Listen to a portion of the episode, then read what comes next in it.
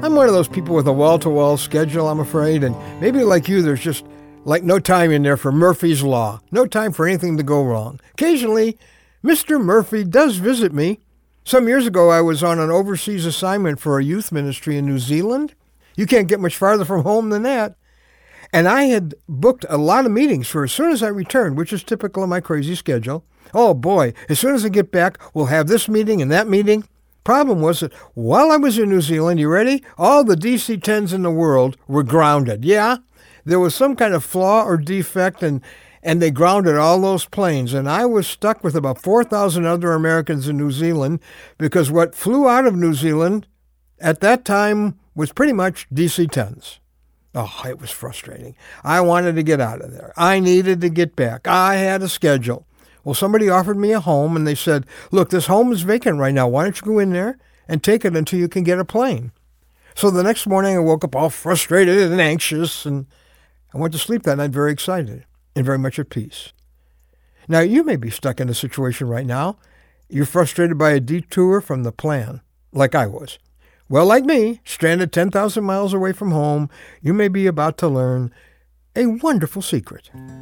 I'm Ron Hutchcraft. I want to have a word with you today about the detour is the main road.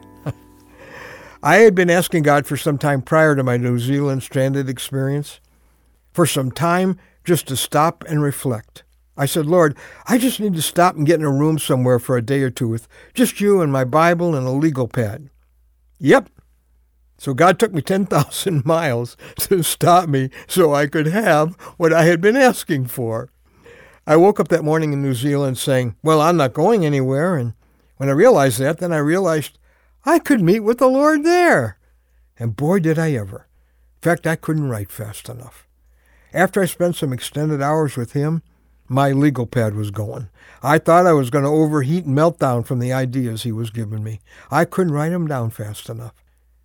You know, he works that way with his kids. He has for a long time. Exodus chapter 19, verses 1 to 3, our word for today from the Word of God. It says, In the third month after the Israelites left Egypt, they came to the desert of Sinai, and they entered the desert of Sinai, and Israel camped there in the desert in front of a mountain. Then Moses went up to God, and the Lord called to him from the mountain. And verse 11 says, On the third day, the Lord will come down on Mount Sinai in the sight of all the people. Now, Mount Sinai wasn't on the way to the promised land. From where they were, it was a detour. It was a southern detour. I'm sure I might have said, Hey, wait, this isn't the way to Canaan. But God detoured them to meet them dramatically at Sinai and to give them the Ten Commandments and the historic revelation from Him what appeared to be a detour was actually the main road. Now, God will often take you on a sudden detour from your course so you can see Him better.